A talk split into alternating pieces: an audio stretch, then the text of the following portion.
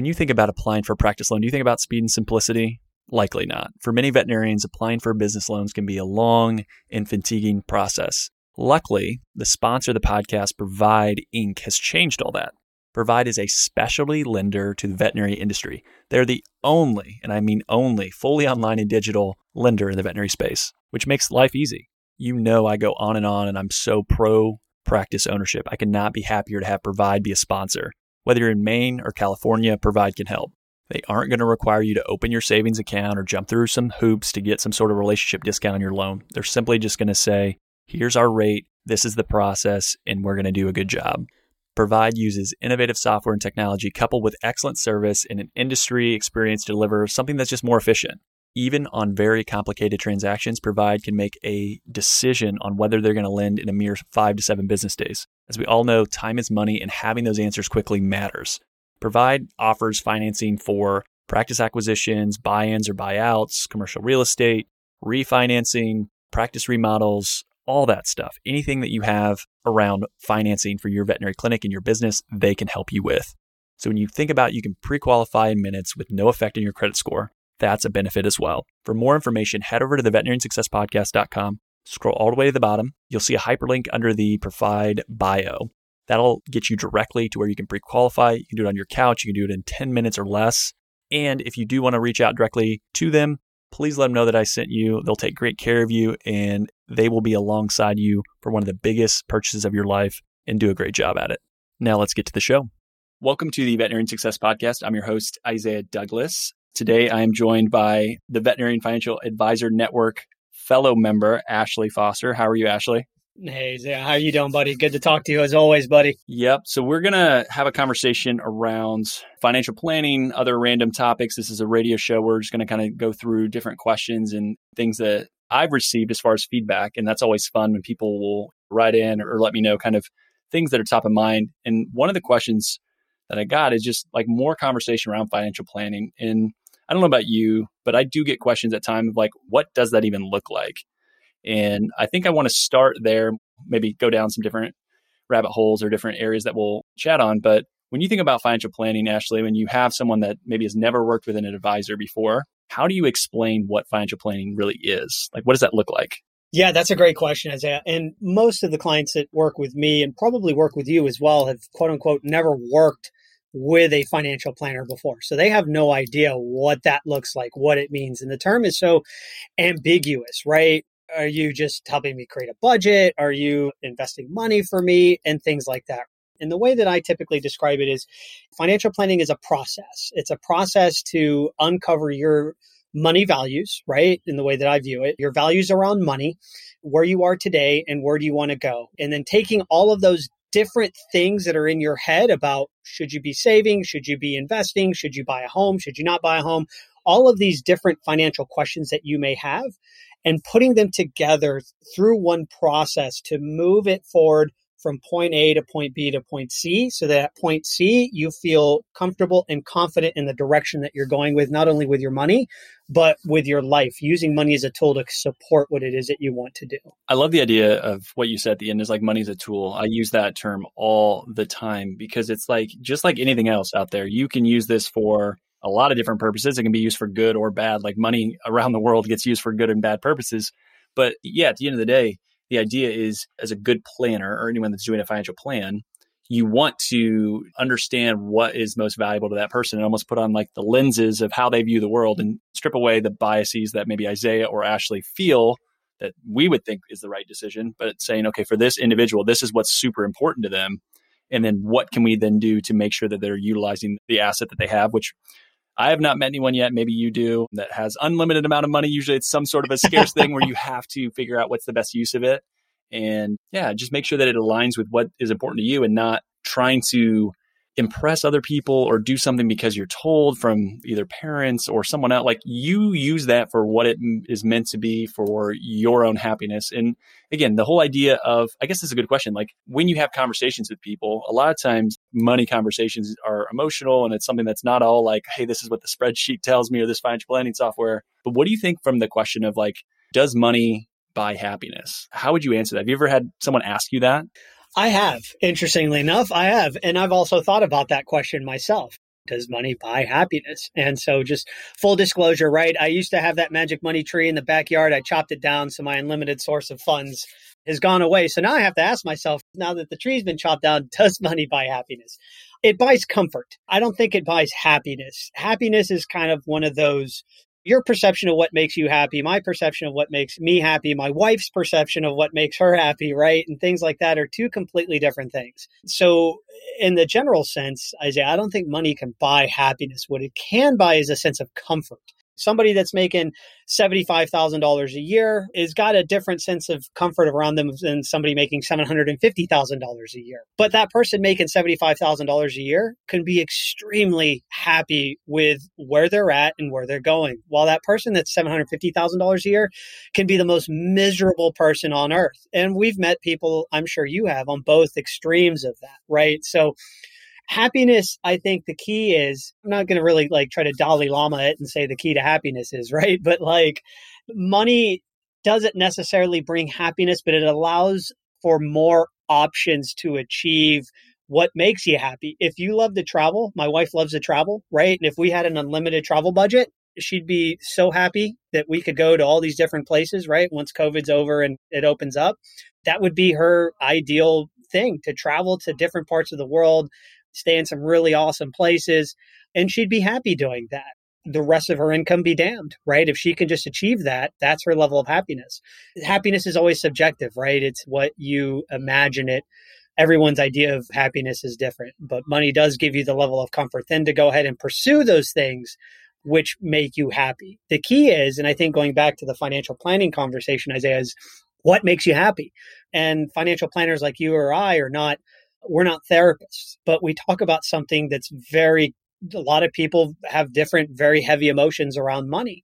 And through that financial planning process right it's really understanding what their emotions are around money and then helping them understand okay yeah you're a veterinarian. You really hate your job. We know some veterinarians that aren't happy doing what they're doing what brings you happiness? Do you want to be a veterinarian the rest of your life? Or can we find a way to parlay your skills into something that is still involved in vet med, but may make you a lot happier than what it is that you're currently doing? Okay, now we found that route. Now it's a matter of just aligning the money to go ahead and be able to allow you to pursue that particular objective. So, what do you think, Isaiah? Yeah, I agree with a lot of what you just said. And the first thing I thought of was there's a story of someone I know that works in basically uh, dental practice sales. So, like helping a dentist go from selling their dental practice and kind of walking them through the transition piece and like structuring the deal and doing all of that. He is working with someone that has like, I think 20 some locations, going to get tons and tons of money for this that someone's going to come out and buy. The guy's been divorced, I think, three times, doesn't see his kids, miserable, has had suicidal thoughts attempts, like all these things. This guy is miserable and he's going to have all the money in the world, like more money than he knows what to do with, but he's not happy. So I use examples like that to say, like, yeah, you can be making $75,000 and be far happier and more satisfied. And sometimes it is not moving the goalposts as far as like, what is it that you want to accomplish? I think it's really easy. And I struggle with this. And I've talked about it before, I think on the podcast where you get to a certain objective. You're like, yeah, when I get here, then I'll be satisfied. Like when is enough and what is enough? And getting to that point is really hard because we live in a society today that is all about consumption. We have so many things that are all about consuming more and seeing the best 10% of life of people on social media or these other things. And that's challenging. So I think the relationships and having real, true relationships, like money can't buy that. To have friends, to have family, to have those things and building on those relationships, that to me, like money does not get those elements for you. You can't buy that. And yes, I agree with you. There's a certain level when you take care of like the kind of like that Maslow's hierarchy of needs, like you need shelter, you need to feel safe. And there are people around the world that don't have those things, right? And money could get them that. So yes, money could buy them happiness. And there's the saying or the joke, it's like, I'd rather be crying in a Porsche than a Kia or whatever, like something like that. Like, yeah, it's always going to be stressful. The same way that you're going to have stress at work, whether you are working at Starbucks and someone's chewing you out because you wrote their name down wrong, or you're doing a surgery and something goes bad, right? Like you're going to have stress. And that's just part of life and trying to deal with stress. I think the other thing with money, sometimes it's not about maximizing it, but it's just, again, putting it to good use. And we have a client that he is a practice owner and it'd be great for him trying to find that associate to like ease the burden. It's not always about maximizing, you know, the dollars that are in his pocket, but he's doing some things that he's like, I just don't have enough time in my day to see everything and it's just too stressful And so for him, it's like if he can find the person to offload some of that, he will be happier, even if he is paying more and paying a healthy salary or whatever to that associate. At least he gets more time to spend with his family, which was one of the bigger things, right? So it's just trying to understand what does that money do for you? And I think that whole idea comes back to financial planning of like, what is money? So understanding that, I've talked about that a handful of times, and it's really just storing the energy and the output and the time you spend away from your family for later consumption. And so, how do you then align that with everything else that you're doing and working towards? And yeah, what is it that makes you happy? I enjoy, I feel like I'm a pretty boring person. So I don't have as many like hobbies like other people do. I'm like, man, I'm just a boring guy. I don't know. I guess I just do this podcast. I work. I like sports. I hang out with my wife and son. That's pretty much it. So there's not a lot. I'm not a, don't do woodworking. I don't brew my own beer. I don't run triathlons. all these people, I'm like, man, you guys are so impressive. And you don't have to have all those other things. And I'm sure you've had conversations with people kind of asking them around like what makes them tick and what makes them go. And I always say, like, there's no judgment. If you want to just hang out and be able to take trips and camp and be out in nature and not having a bug or bother you, that's great. It doesn't have to be like your checklist is 100 different things that you want to go do. But it's also fine if that you do have a checklist of 100 things. So, yeah, I think it's just trying to distill down, figuring out how do you take the things that you have and then bring them into some sort of semblance of a strategy of, like you said, like going from A to C and how do you do these different things when you do maybe not have that money tree in the backyard. Hopefully, you can save some of the seeds from that tree that we can replant somewhere. I know you're in the process of moving, so maybe you're going to take those to New York with you. You can plant them somewhere. uh, if I've got any space, the space differential in Texas and New York's a little bit different, along with the cost of living. I wish I could have still kept those yeah. seeds. Yeah, my, my lord, man, it is it is not cheap up there compared to here. Yeah. But I think you're saying some great things, man you always hear it, right? Working with younger clients and things like that, you always hear it. Like, I don't feel like I'm oriented in the way that I should. Like, I feel like my calling is something else. And we'll parlay this back into helping veterinarians with their financial planning, right? You always hear those surveys. Would a veterinarian recommend that somebody else get into their business? And we've seen the surveys where most people say no to that. There's a lot of unhappy veterinarians out there. So unhappy they'll tell other people not to do what they do.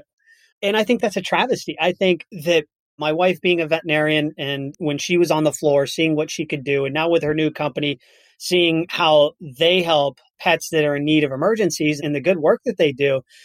Yeah, it's an exhaustive job, but man, you're doing something amazing out there. You're helping people's pets. And yeah, the pet owners suck and we can't control that.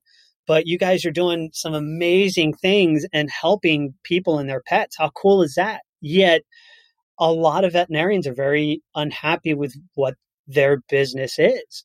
And I think there's this big gap between the perception of what being a veterinarian is and what the reality is. But then you go into the fact that, okay, people stay in it because most veterinarians I've met are very compassionate people. And so the idea I think that happens is, is that getting into this overall financial planning and happiness conversation as well, is that veterinarians get out, they've got this big student loan hanging over their head. That's something that obviously really sucks, right? When you come out and you've got a quarter of a million dollars of student debt. Well, there's programs out there through the federal government, right, that you can go ahead and limit that burden with these. They're complicated, but you can. And I tell these younger veterinarian clients that I work with, look, the student loan thing, yeah, it sucks, but let's put that in a box. Like you can pay that off. There's programs available to you to where your student loan payment is not like it's not going to suck as bad or be really, really bad, right? So we can put that in a box. What do you want to do? Don't worry about student loans, what have you. Let's put that in a box. What do you want out of a career in vet med? And what do you want out of your life? per se. And I think a lot of veterinarians get caught up in the fact that they come out and they feel that they're already behind the eight ball with the student loan challenge that they have. They're behind the eight ball and, uh, you know, we don't make human physician salaries and stuff like that, right? So there's this kind of negativity when people come out a little bit about the industry in general. And where I'm going with this is, is that then veterinarians then feel that they have to catch up. They've been in school for a long time. Hey, I got to go out and get a nice car, or hey, I got to go out and buy a home. And all of a sudden, these financial things that they've been putting on hold for so long start really kind of adding up And then all of a sudden, your happiness level really starts to go down because now you're dependent on the work that you do for that paycheck to meet student loan obligation, your mortgage, and things like that. And I've been on some vet Facebook groups and things like that where people are just so unhappy. But then they talk about, oh, I just bought a $750,000 home. And I'm going, what? You just said that you're so unhappy that money's tight and all these other things, and now you've moved up that level to compete with the Joneses. Well, what really makes you happy? Does that big old palatial kind of seven hundred fifty thousand dollar home? I know in some mar- in Houston it's palatial, in some other markets, maybe like New York, it's not quite so much, right? But is that going to make you happy? Kind of keeping up with the Joneses in that respect, or is there something else? And I think through the financial planning process, bringing it back to that, planners like yourself, like myself, like Dan, right, who's also a VFAN member, fellow. I like that word, a fellow. And I think through the financial planning process, discovering what makes somebody really happy and aligning their money with that value set can help avoid the misery that happens later on when you're just out there working for a paycheck or you're managing your practice and you don't get to experience all the wonderful things that being a practice owner or being an associate vet with good salary, you know, allows you to go ahead and do. And I'll use an example of a newer client that we started working with. She moved from a clinic that she thought she wanted to be an owner, and everyone knows that listens to the show very regularly that I talk about practice ownership. She thought that she wanted to be a practice owner for a long time, and then that kind of didn't happen in the way that she thought. And she went and worked for a husband and wife team, and it just it wasn't. Again, management and leadership in veterinary medicine is really poor. I hear that over and over and over and over and over and over and over again. And so I think there's an interesting thread to pull there around how do you get better at leadership. And so if you're thinking about going and being an owner, really spending some time and understanding how to be a leader, the clinical skills everyone has, like you learn that in school, but interpersonal relationships, communication, and how to manage people and understand the different types of people, like what's going to motivate one versus the other is going to be very different. Anyways, she was really thinking about just getting out of medicine. Like, I just don't want to do this anymore. She made good money, but she found another hospital. She's working less time. She's going to make less money she's so excited. She's like, I can work another 20 years. I love where I'm at now. And she was able to take a step back knowing that, hey, she had a financial plan that said, this is how much you need to make. And going back to that thing that you can control, which is what's your expenses? What's your lifestyle look like?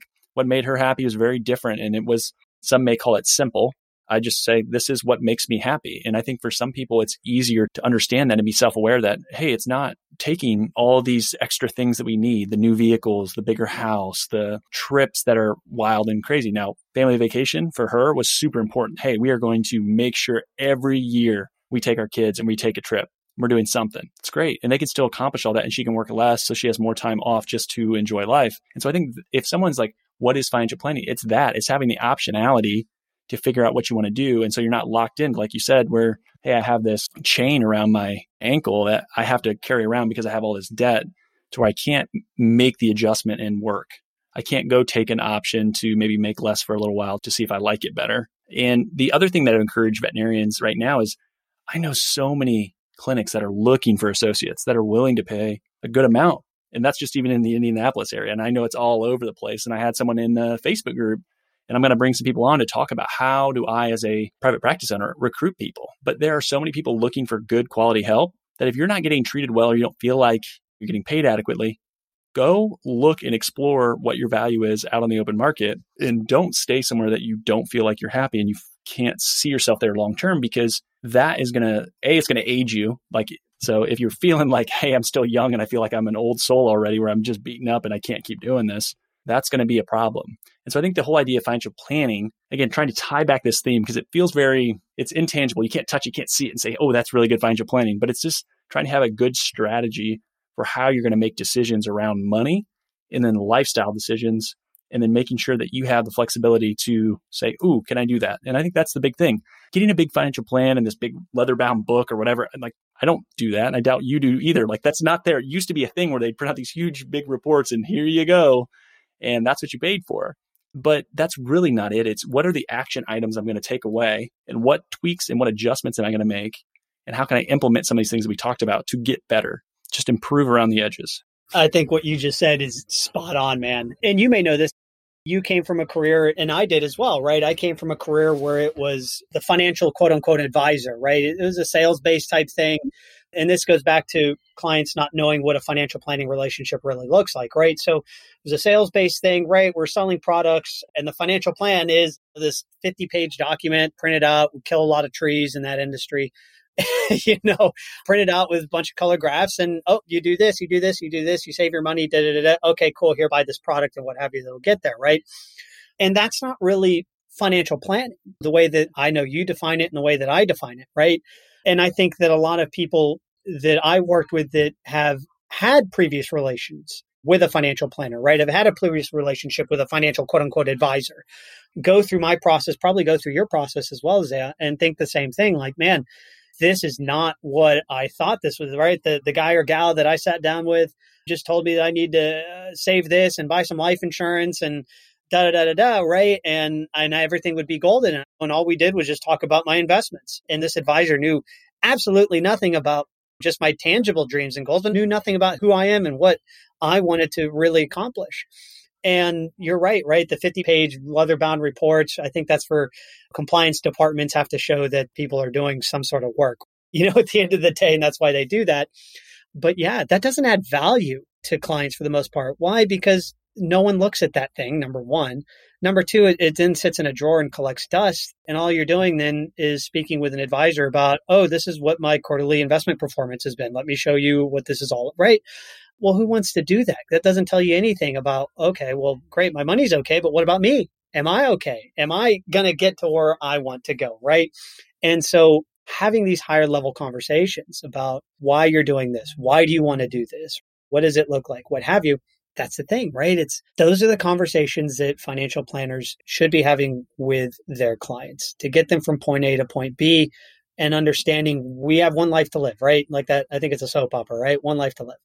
Might as well doing the things that we really love and enjoy, right? At the end of the day. And money is just that tool that allows us the freedom and flexibility to do the things that we really like. And my last comment on this Previously, I was working with the retirement subset, the 55, the 60, 65s, right? The pre retirees.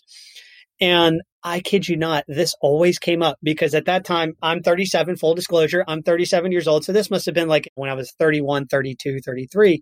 They'd all sit down with me and goes, man, if I was just your age, I would have done a lot more of this. So I'd have this more money to do the things that I want. Not always like that, but it was basically hinting towards I'd do it so much differently if I was your age almost every single one of them told me that. And I said, that's depressing. How depressing is that? You're 65 years old, you're about to retire, and you're telling somebody that's probably like your kid's age, like, hey, if I were you, I would have done it a lot different. That sucks. And I sit here and I go, well, when's the first? I mean, I asked a couple of these people, when's the first time you sat down with a financial quote unquote advisor or planner or anything like that? Oh, I'd never done that.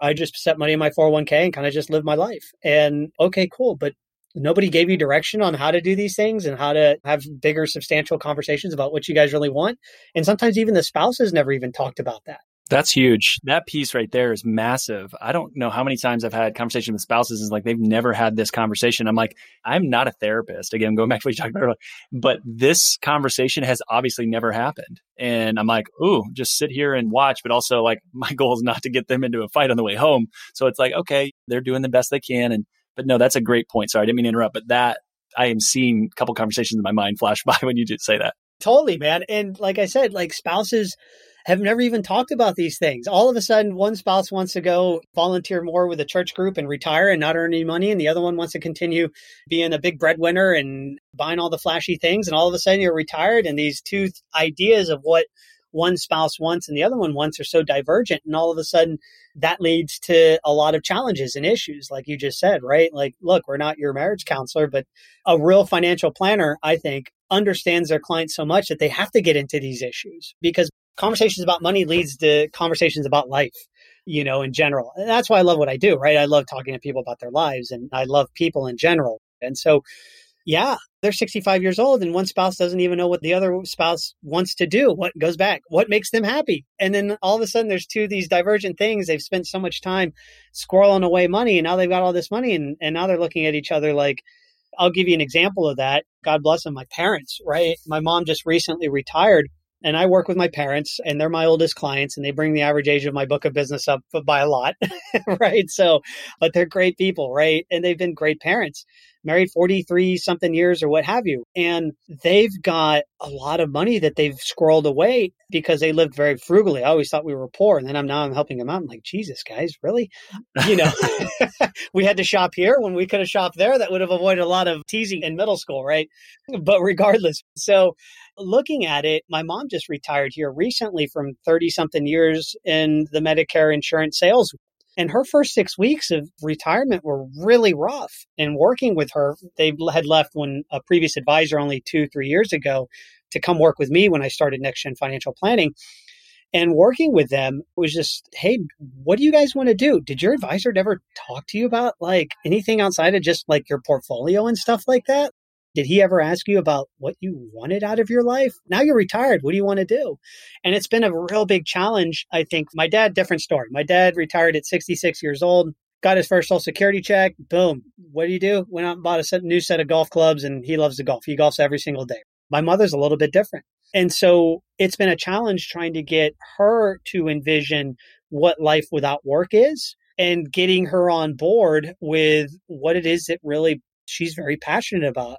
And luckily, we've been able to kind of find a passion for her that she and my dad can enjoy, which has brought my dad a level of sanity, which is going out and golfing together. And my mom now is like super duper into golf and things like that. And her attitude has completely changed versus when she had just previously retired.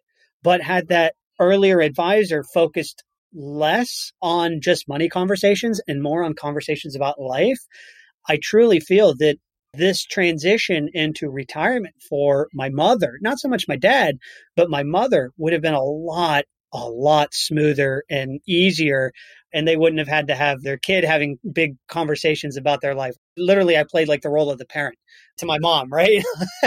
Versus the other way around. I think that's an example right there of how these real financial planning conversations early on can really mitigate some of the crazy challenges that somebody has when they decide that their life plan is not on track and they need to get on track with a life plan. Absolutely. Do you have a favorite question that you like to ask in kind of this maybe like discovery or trying to understand like how someone really thinks about money or what they want to do that helps really open that thought process to share? Is there any favorite thing just for someone to think about that's listening? Yeah. And I've seen some of these fancy questions like, if you had all the money in the world, what would you do? And da da da da. Right. And those types of questions, they're all great questions. I think through my process, Isaiah, I think when I initially meet with a client, our very first meeting, they don't know me from Adam, right? They know nothing about me other than some of the pretty pictures on my website. And we sit down I say, okay, what brings you here today? Right? Why are you here? And it's a very simple question but it elicits a lot. And I think the key, Isaiah, and I know you're very good at this. I know Dan is great at this, right? Is your advisor should just sit back and shut up and not say anything and just let you talk. And when people come to me first, it's always about money. There's always something about, oh, my student loans are this. This is this, right? This is this. Okay, cool. We have conversations about money. I ask them about some of these things just to get a sense of their financials. And then I ask them the follow up question okay, but what really brings you here today? And I think that throws a lot of people off because they'll kind of look at me through the Zoom meeting and say, my student loans and what have you. I said, oh, no, we just talked about that, right? Tell me what brings you here today. Why do you want to pay somebody to help you out with all of this stuff? And you get a lot of interesting answers from that well, I want to pay off my student loans. I feel like I need to pay off my student loans early because I want to have as much money as possible for a practice when I buy into a practice. Okay. Why would you like to own a practice? Is there anything else about that? It's not really one key question, I think. It's just allowing the client space to just communicate what's on their mind and then going deeper with levels about, okay, well, tell me a little bit more about that. And yeah, you get into being like almost like a therapist. I just had a prospective client yesterday tell me, man, I just felt like I just went through a therapy session. But that's the thing. A great therapist is trained to listen to you. And if the other person on the other side of the table is not listening to you, or you don't feel like you're being listened to, then you're starting off the relationship in a wrong way. Then it's all just about the money. And money, again, it's a piece of paper with a dead president on it that everyone sees differently, right? Elicits different emotions. You never got to really tell that person about that time when you're in fifth grade and your cat was in pain or what have you, and you went to the vet and they cured your cat and you were just so enamored And that brings so many feelings. That's the reason why you got into vet medicine and da da da. And then all of a sudden you get into the minutia of vet medicine and you lose that, right? And I think by asking people just a question about what brings you here today and then tell me a little bit more about why that is, you start to get down deeper and deeper into these levels with a client that they tell you about those stories. Like one of my clients who's a large animal vet, and you don't meet a lot of large animal vets, right? Well, why did you get into large animal medicine?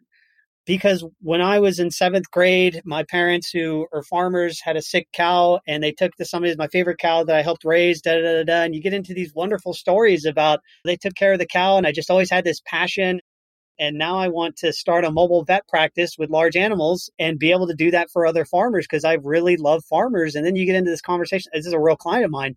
And then she gets into this wonderful conversation about how farming is the lifeblood of America and she really loves this country and she wants to be able to go ahead and help the farmers out because she wants to be able to provide for people.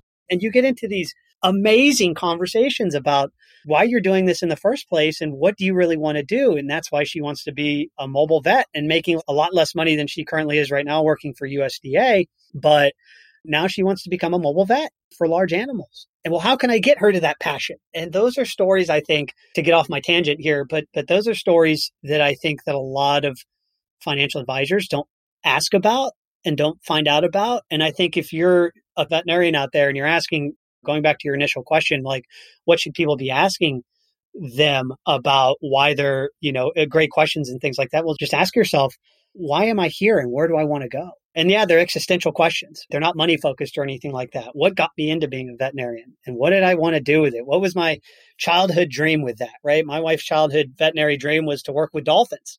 I mean, she loves dolphins so much. She's not doing that right now.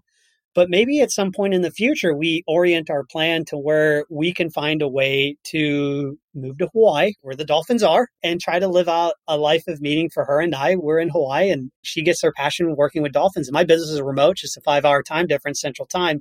But my business is remote, and I can still conduct my business, and she can live her passion of working with dolphins. Right. But you have to understand what makes you, I think, tick. And the biggest question you can ask yourself is why did I become a veterinarian? If we're focusing on just veterinarians, why did I become a veterinarian? What do I want to do in vet med? And then how can I get to that area of passion where I can take a pay cut and pursue something passionate? And I think in that larger context, to put a bow on it, then Isaiah, is if you are having trouble answering those questions, or if you have the answer to that question, but you don't know how to make it work with the money then that's when you engage a quote unquote real financial planner like ourselves, like Dan, like some of the other planners that are out there that are working with veterinarians that are truly doing financial planning, not the ones that are trying to lead you to buy a product of some sort, but ones that actually do real financial planning to guide you in creating that vision. And now I'm off my soapbox. That's beautiful. No, I love that. Again, going back to what you just talked about with an advisor, like you, you need to shut up and let people talk. And it was the same thing there. Like it was beautiful. Like there's no need to interrupt that. And I think if you go and meet with an advisor and they tell you about all the years of experience and how great they are and what they're going to be able to do for you, it's like to me that's really off-putting. You're paying someone else so they can help you. They need to know you before you. They don't need to sell you on all the accolades or things that they do or 200 combined years of experience. Like, I'm like, okay, come on. No one, no one cares, right? Like that is, that is the dumbest thing uh, that I see in our industry when they have like older people that are all like, oh, I've done this for 30 years and this is 20. They combine them all together. It's like, so you have 200 years of experience to tell me that, what? Okay, whatever.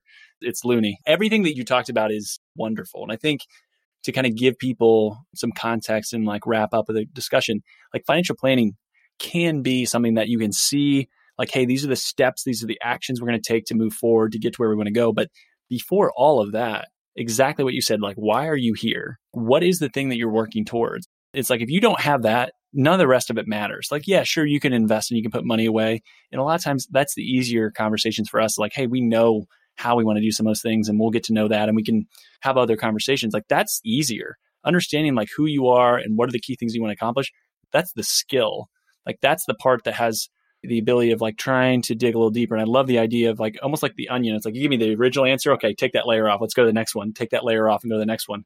And that's the key thing. But it's discovery, it's understanding and assessing, it's evaluating, it's implementing, it's monitoring, it's like all those key things that an advisor does. And it's accountability. There's certain people that are like, hey, they just need accountability. They can come in and tell you, and then they're going to go on their lives and get super busy. And they need someone to help shoulder that burden to say, hey, give me a kick in the pants to get this stuff done. And so, yeah, you just have to kind of see where you're at and what's going on and what your time's worth. I always use that example too. Like, what is your time worth? And if you got time back, is that valuable? And if that's helpful, then great. And if not, then you probably shouldn't work with someone. And if you have the passion and skill set to do it and you want to spend time, yeah, that's great. Like, go for it. You can do that. So hopefully that helps understand, I think, a little bit more around what financial planning is, but it's conversations that are not how much are you contributing to your 401k? Oh, you should just increase that by 2%. Yes, sure, that can be helpful, but that's not the real reason I think you pay someone. It's going to be the relationship and it's someone that really understands you and can challenge you, but also encourage and implement and kind of go to battle for you to make sure you get to where you want to go. And yeah, I love the rant, the soapbox, whatever that you just went through. So I appreciate that. And the stories are, I think, are super helpful. And I mean, just to maybe close it out, I think one thing that you just said here is key, and that's an accountability partner, right? And so I've told clients that I'm kind of like quote unquote their financial Sherpa, you can climb Mount Everest on your own, and there's people that want to climb Mount Everest on their own, and God bless them, and they've got years of experience. But if you're kind of that neophyte, you're going to want to hire a Sherpa to get you up that mountain safely and to get you down that mountain safely. And the key is, and I think you said the part that I think is also very important in this is accountability. Uh, to give you a story, I have a client, he's a human physician, and both spouses are physicians great people. Life is just so busy for them, though, being a dual income physician household. They're young, they're in their mid 30s, student loans paid off, everything, and they have very low spending levels, which is like the ideal financial planning client. Like, that's right. Like, cool. You're not like cash flow negative every single month and buying crazy things, especially as a physician who are known to spend money on crazy things. They don't. They just tuck money away. And when you look at how much money they have tucked away just sitting in cash over the years, I mean, it's seven figures almost. It's this ridiculous amount of money that they've just set aside that they haven't touched. And through the financial planning process, we discovered what is important to them, what they want to do, and what have you. The key then above that is, is being the accountability partner, right? If they weren't going to save money effectively before, well, what was just this plan that has action items and then I just give it to them and let them go off? What is that going to do for them? It's going to do nothing. They needed someone to give them a kick in the ass, right? And so now it's a matter of through the work that we do with clients. This is kind of an extreme example, but one I think is important, right? They've probably missed out over these last five or six years if they hadn't invested that money, which they weren't doing a lot of. So much gains in the stock market, right? It could have put them in a completely different kind of league financially. And they're going to get there, right? Because they've got great savings habits and what have you. But they needed a accountability partner to say, okay, Go open a joint brokerage account. Okay, this is how you're going to invest it. Okay, set up the automatic rate. Then you get into the financial planning stuff and what have you, right? The nuts and bolts of financial planning that an advisor should be helping you out with. But really, it was before then understanding what it is that they wanted to go ahead and accomplish, what they wanted out of their lives, what was important to them. And then that led into the conversation about, hey, we got to get some stuff done. So I think extreme example, but real life example, Isaiah, of the importance of somebody being an accountability partner for you. Absolutely. We're going to leave it there. I would love feedback both to us. Let us know right into the Veterinary Financial Advisor Network. You can contact us right in there. You can reach out into the Facebook group, join that for the podcast.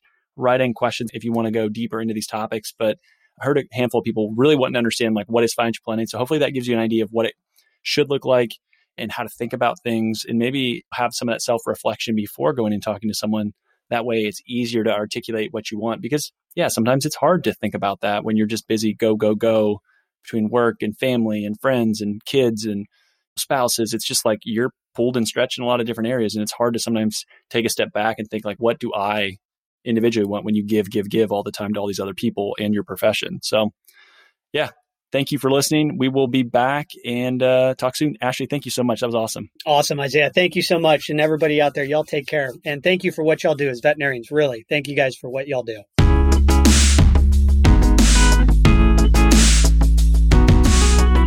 Thanks for listening to today's show. The comments made on today's show should not be taken as investment, tax, or legal advice. All comments are for educational purposes only. You should consult your team before implementing anything. Isaiah Douglas is a partner of Vincere Wealth Management. Isaiah is registered in the state of Indiana, California, Texas. The biggest compliment you can give to this podcast is to share it with a friend. Reviews help the show get found, and Apple Podcasts is the platform that predominantly is how people listen to the show. If you have three to five minutes, you like the show, please head over to Apple Podcasts, give us an honest rating and review. That'll help more people find the show. For all of today's links and information, head over to veterinariansuccesspodcast.com. There you can subscribe via your favorite podcast platform so you won't miss another episode. Finally, if you'd like more information, insights, and have the ability for your voice to be heard and interact with show guests, join the private Facebook group. You can go to the Veterinary Success Podcast on Facebook or head over to the veterinariansuccesspodcast.com. Scroll all the way to the bottom where it says about your host and then click on the Facebook icon. That'll bring you into the Facebook group.